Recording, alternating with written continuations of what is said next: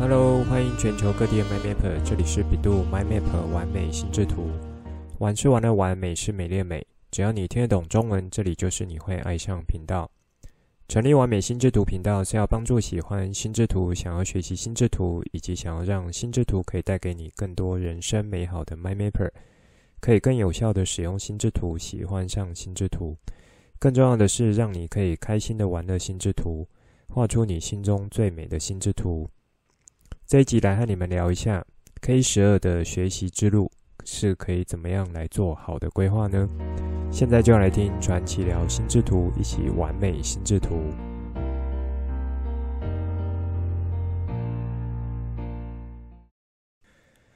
和你们聊心智图记忆术的部分，在经过了七个单集之后，算是告一段落。不知道大家在听过这几集节目之后，有没有什么新的想法？或是你有开始做一些实践呢？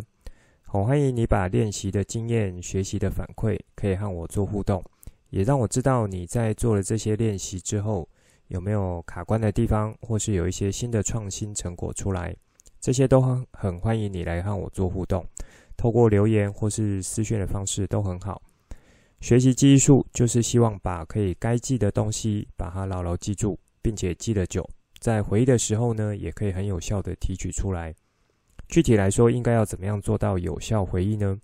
在这里想和大家做一点小补充，就是去把你的大脑当成一个资料库，或是呢小型的图书馆。你可以试着想一下，当你去图书馆找书的时候，会利用什么样的方式来帮助你？比如说你在呃网络上是透过关键字检索。或是作者搜寻、书名搜寻，或是呢登录号搜寻，甚至呢直接去问馆员，这些呢都是方式。这些也和检索技巧有关。补充这个最主要是要让你去试着模仿图书馆的运作方式，让你的大脑有类似图书馆这种馆藏系统这样子的一个运作。接着你去使用的时候，就可以去思考。可以怎么样是最好、最有效率的来去使用这样子一个系统？那我觉得这大概就是你可以去做到有效回忆的一个关键了。所以，除了学习记忆术之外，如果你可以花一点时间去了解图书馆的运作，以及呢你自己去使用图书馆发生的一些状况，回头来检视，做一些策略的调整，帮助你更加优化使用图书馆的方式。那么这样子的过程下来，就可以帮助你在之后自我持续修炼记忆术的时候，可不可以持续进步？一个非常重要的关键。就像图书馆它进新书的时候，要做处理编目、上架、流通这些作业一样。你在刚开始处理资讯的时候，如果呢，你可以去逐步建立起一套你自己的方式，是属于你自己的知识系统来做这些资料的处理。之后你要去做回忆这些相关的动作，你就可以呢去很快透过自己的知识系统，有效率的完成这些检索任务了。好，这算是开头，想和你们补充一下，在心智图记忆术这个系列告一段落之后，我觉得如果呃你要持续自我修炼、提升技巧的话，参考图书馆运作模式，并且不断去优化。怎么去使用图书馆这样子的角度？那对，不止在记忆术方面呢，呃，会有所提升，在知识系统和架构，以及呢逻辑思考、组织能力方面也会很有帮助。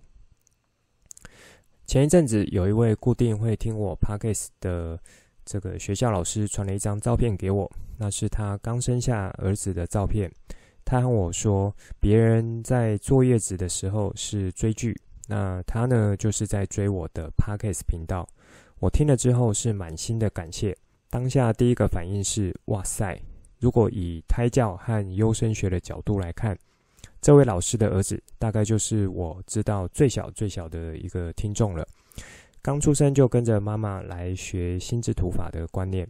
我觉得这应该是现代父母对下一代教育最好的一种呃方式了。用陪伴和共学的方式，跟着孩子一起成长，同时呢，自己也有所成长。很开心，在完美心智图频道有一位目前是最小年纪的听众，认真觉得在这个频道内容呢，是可以帮助到很多人的。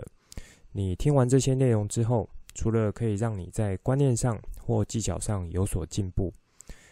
以及呢，呃，还有在这个想法上面也会有一些不一样的角度。至少是在学习路上，你如果可以少走一点冤枉路的话，对我而言都是非常值得的了。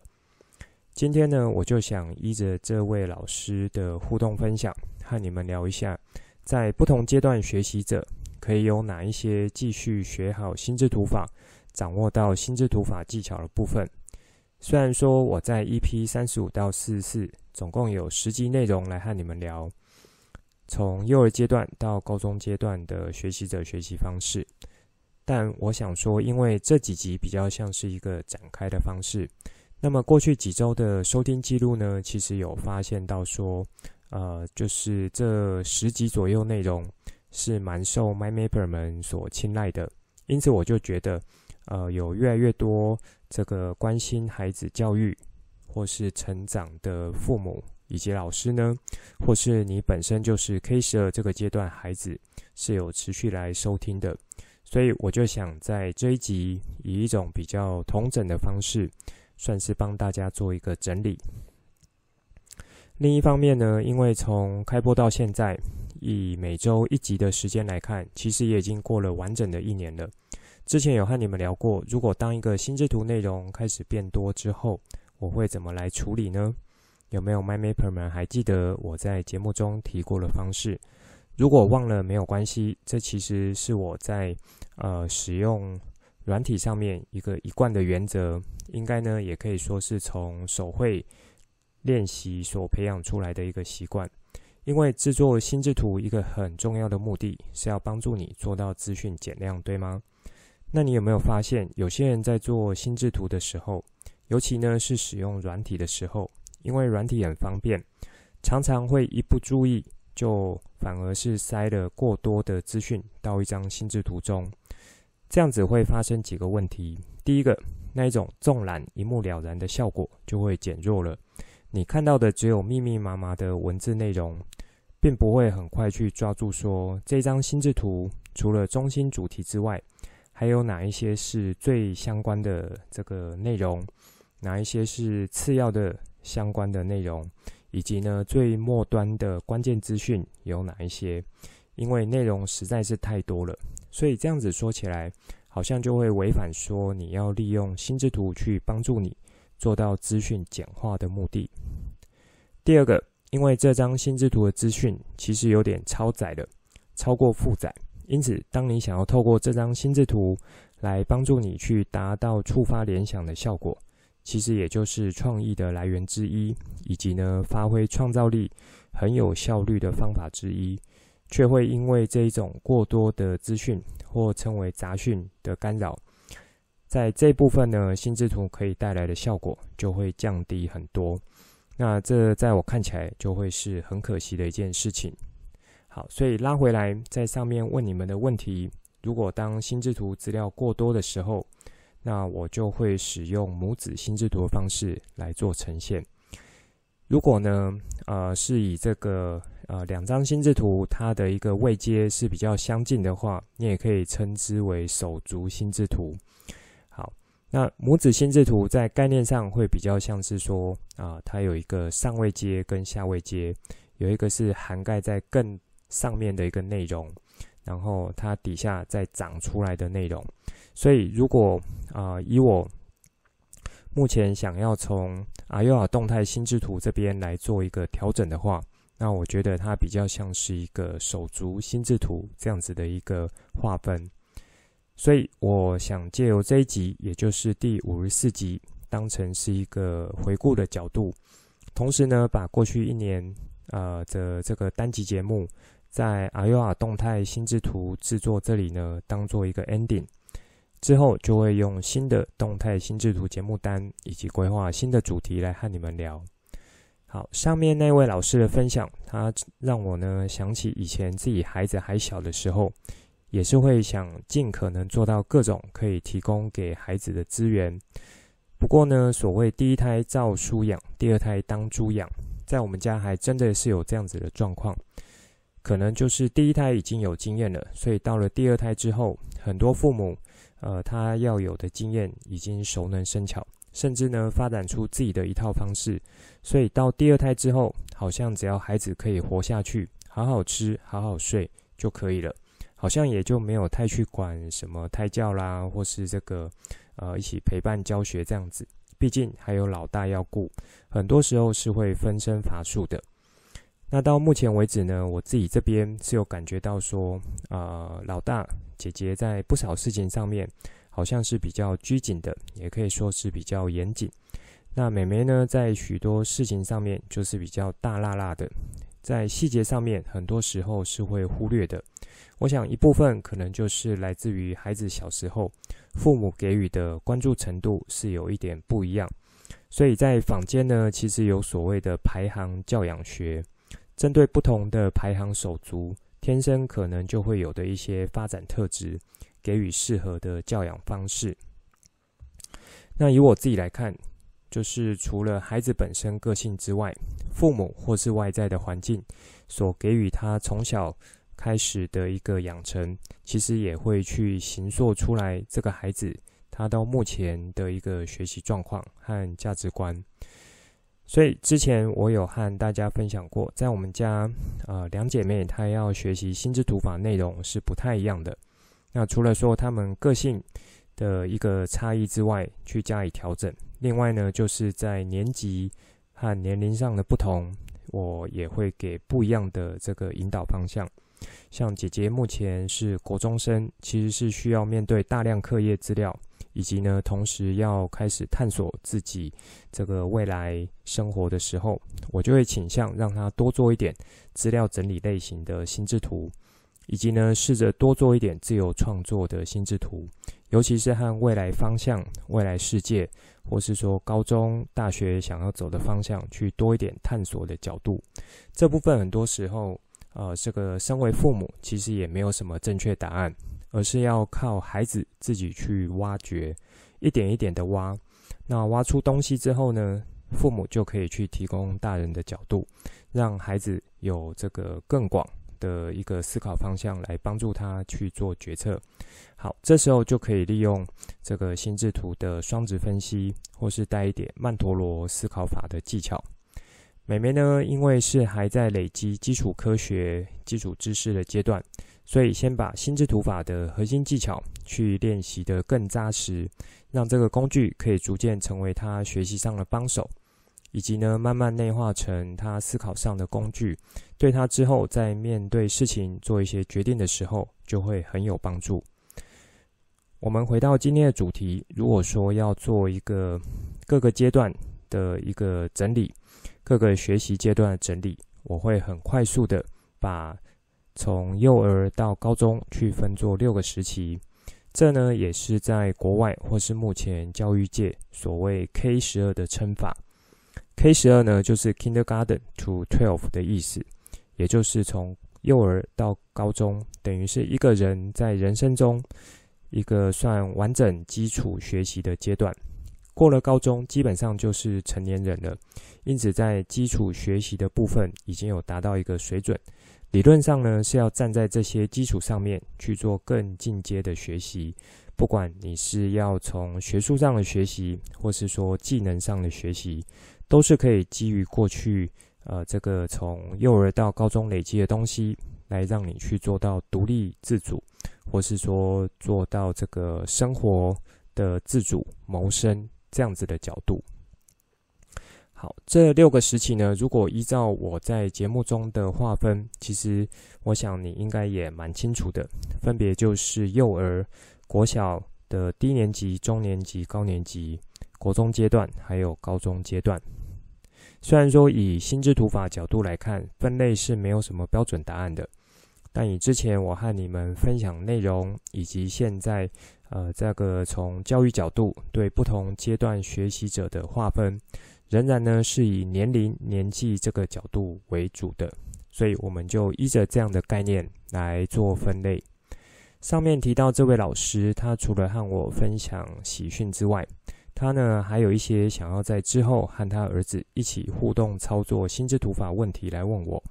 因为在 EP 三十五集幼儿篇这里，我提到了一些操作方式，他想和我确认说，啊、对于这个小的孩子，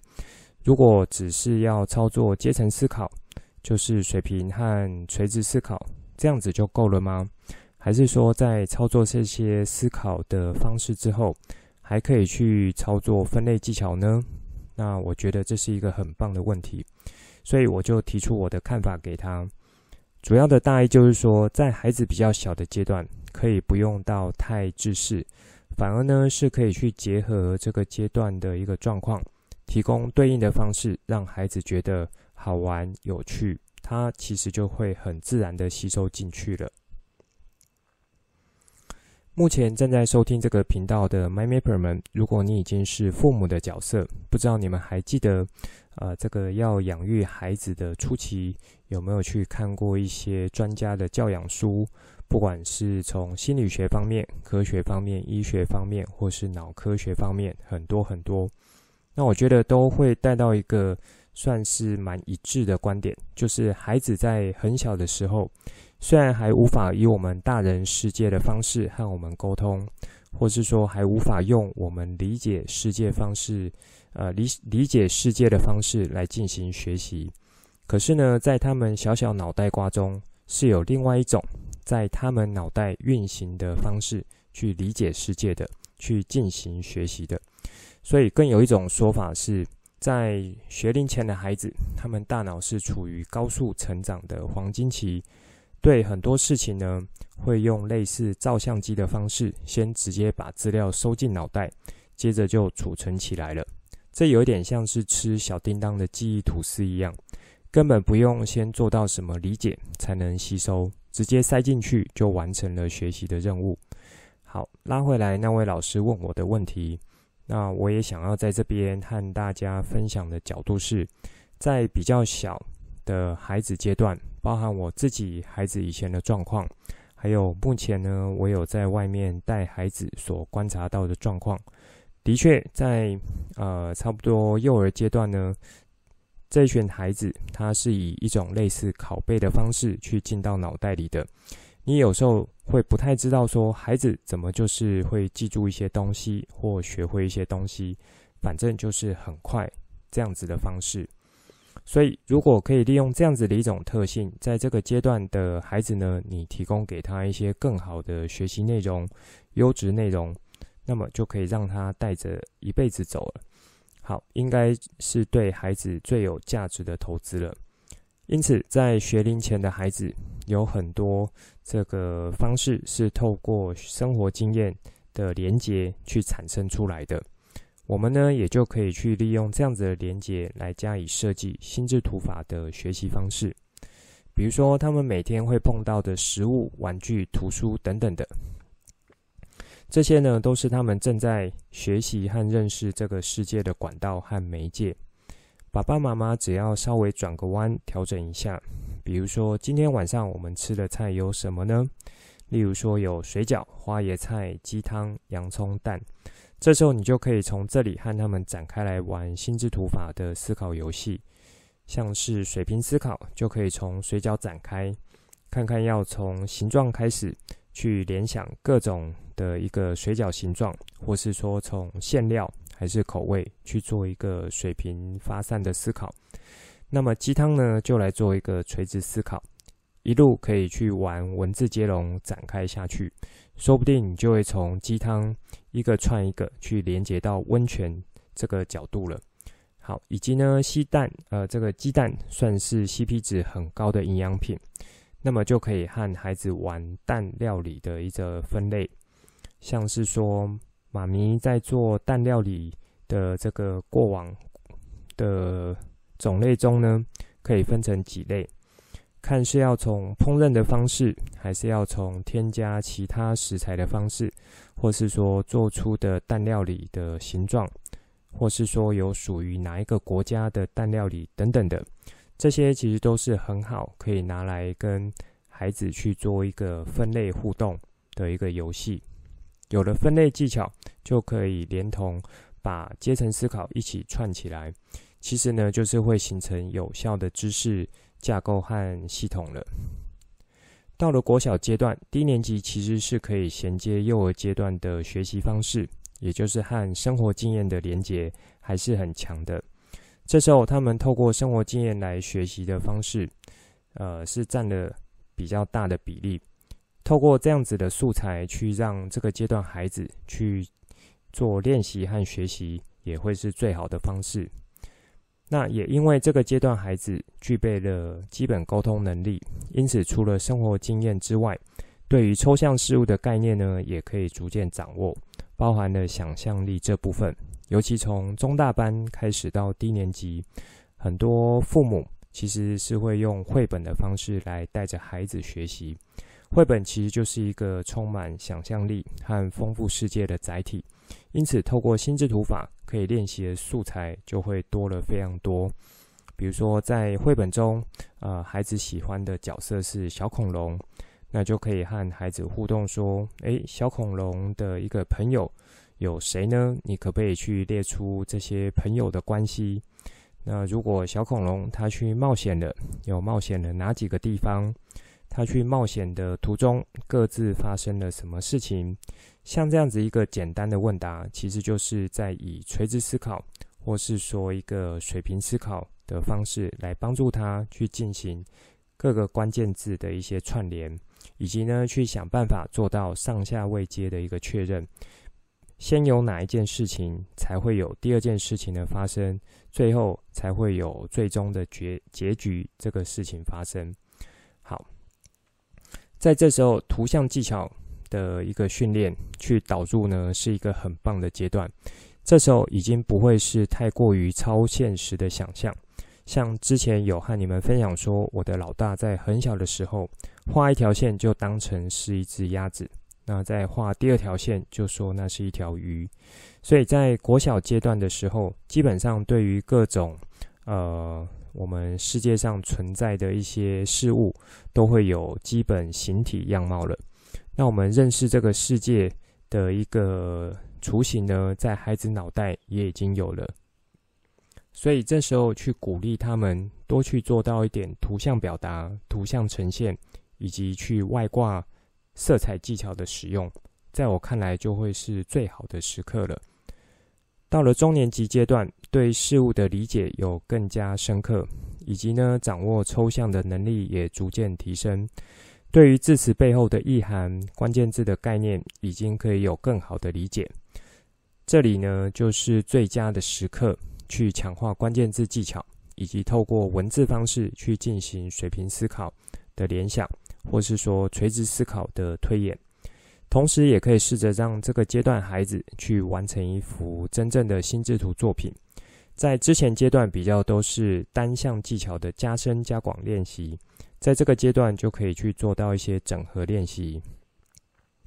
像我呢，就在孩子差不多这个阶段，让他们开始以记录的角度来学习和练习心智图。比如说，呃，这个这学期学校的户外活动去了哪些地方？周末呢，和爸爸妈妈出去玩一天或两天的一个回忆记录，也可以把它留下来。那暑假呢，去阿公阿婆家的欢乐时光等等的。这些都可以成为他们，呃，这个练习心智图很棒的一个主题。高年级的时候已经进到阅读理解、阅读长文的起点，因此这时候可以从图文并茂、更有组织性的心智图内容，以及呢，在课文内容的关键字技巧选用掌握度，去做到精进和纯熟的阶段。像这时候，如果学校老师有进行小组专题，就是一种可以操作整理资料、发散思考这样子的专题走向了。好，以及呢，也可以做到收敛、归纳、分析和简报呈现这样子去做一个初步的尝试。会利用到的就是中心主题、阶层思考、分类技巧以及关联线和触发技巧。图像与色彩技巧应该是在这个阶段算是根植脑袋了。前面的阶段已经有做好基础的这个呃稳固了，所以在这里应该是要像呼吸一样自然去使出来，图像和色彩这样子的技巧。进到国中阶段，课业量变多，同时呢，也开始新一轮的人生探索。因此，就像前面我提到，对我们家姐姐，我会给的一种心智图法学习角度，持续要对课文内容用资料整理形态的心智图来处理。此外呢，学校活动或是专题，也可以用专案形态的心智图，或是简报形态的心智图来处理。对人生探索、学习探索，就可以加入创意思考。的心智图形态来尝试，当然有时候不可能所有的形态都可以练习到，毕竟在这个阶段课业会是最需要关注的，因此先以资料整理的方式来加以熟悉和使用心智图法，会是不错的选择。光这样子一个角度呢，呃，这个资料整理形态心智图，你如果可以在国中阶段运用得很好。那我相信你在这个阶段就会呃不会说课业对你有造成太大的压力，或是说你会对课业有太大的排斥。尤其如果你又学会记忆术的话，是可以去搭配心智图法的资料整理，帮你完成笔记这一部分。搭配记忆技巧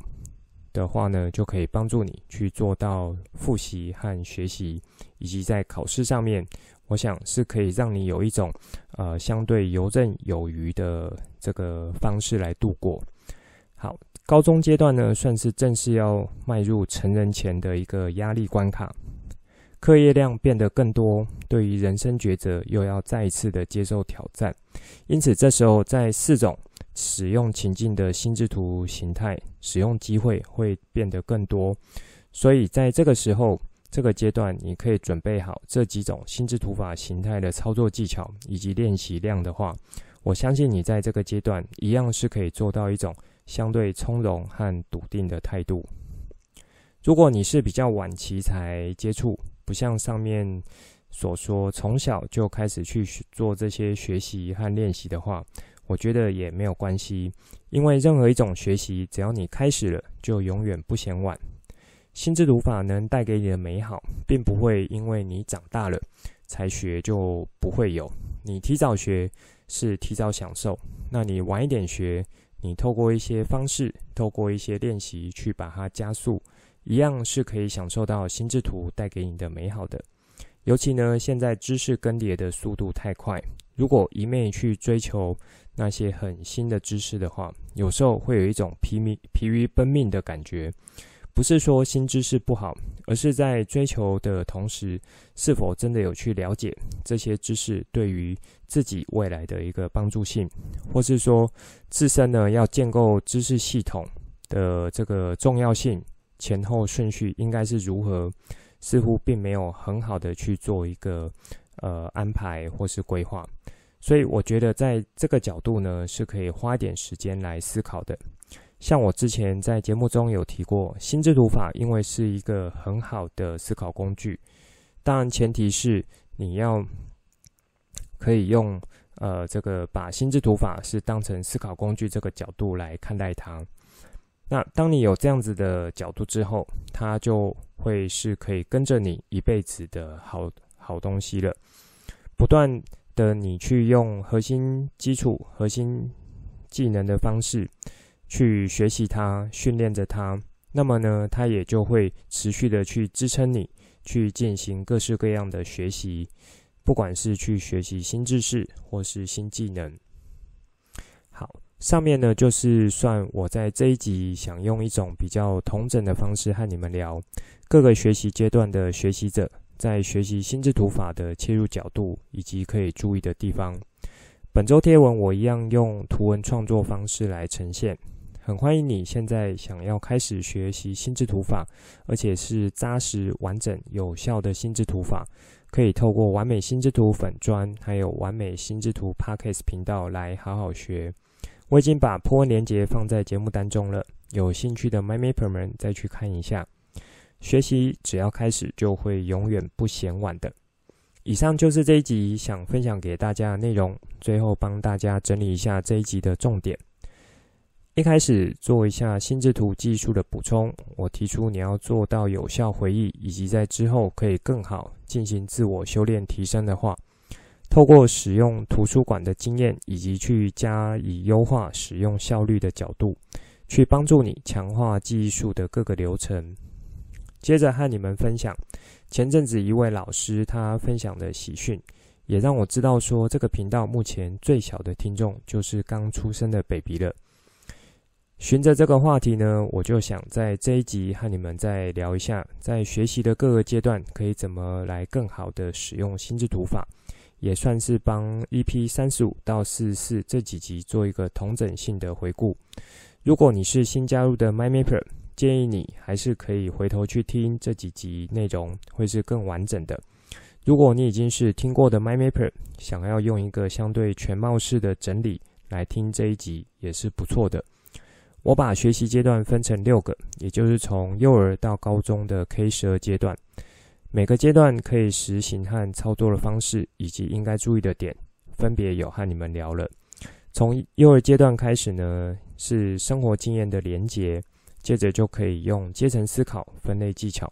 慢慢去加入到图像色彩技巧、关键字技巧，以及呢，呃，到国中阶段就可以用心智图的四种使用情境。逐步的去放到孩子的学习阶段中，以资料整理、专案形态、简报式到创意思考形态这四种的一个使用情境。那在节目内容呢，我也有提到说，因为从开播至今已经做满超过一年的集数，所以以资料整理心智图这样的角度，一张心智图可以承载的资讯量应该要多少会是比较适合的。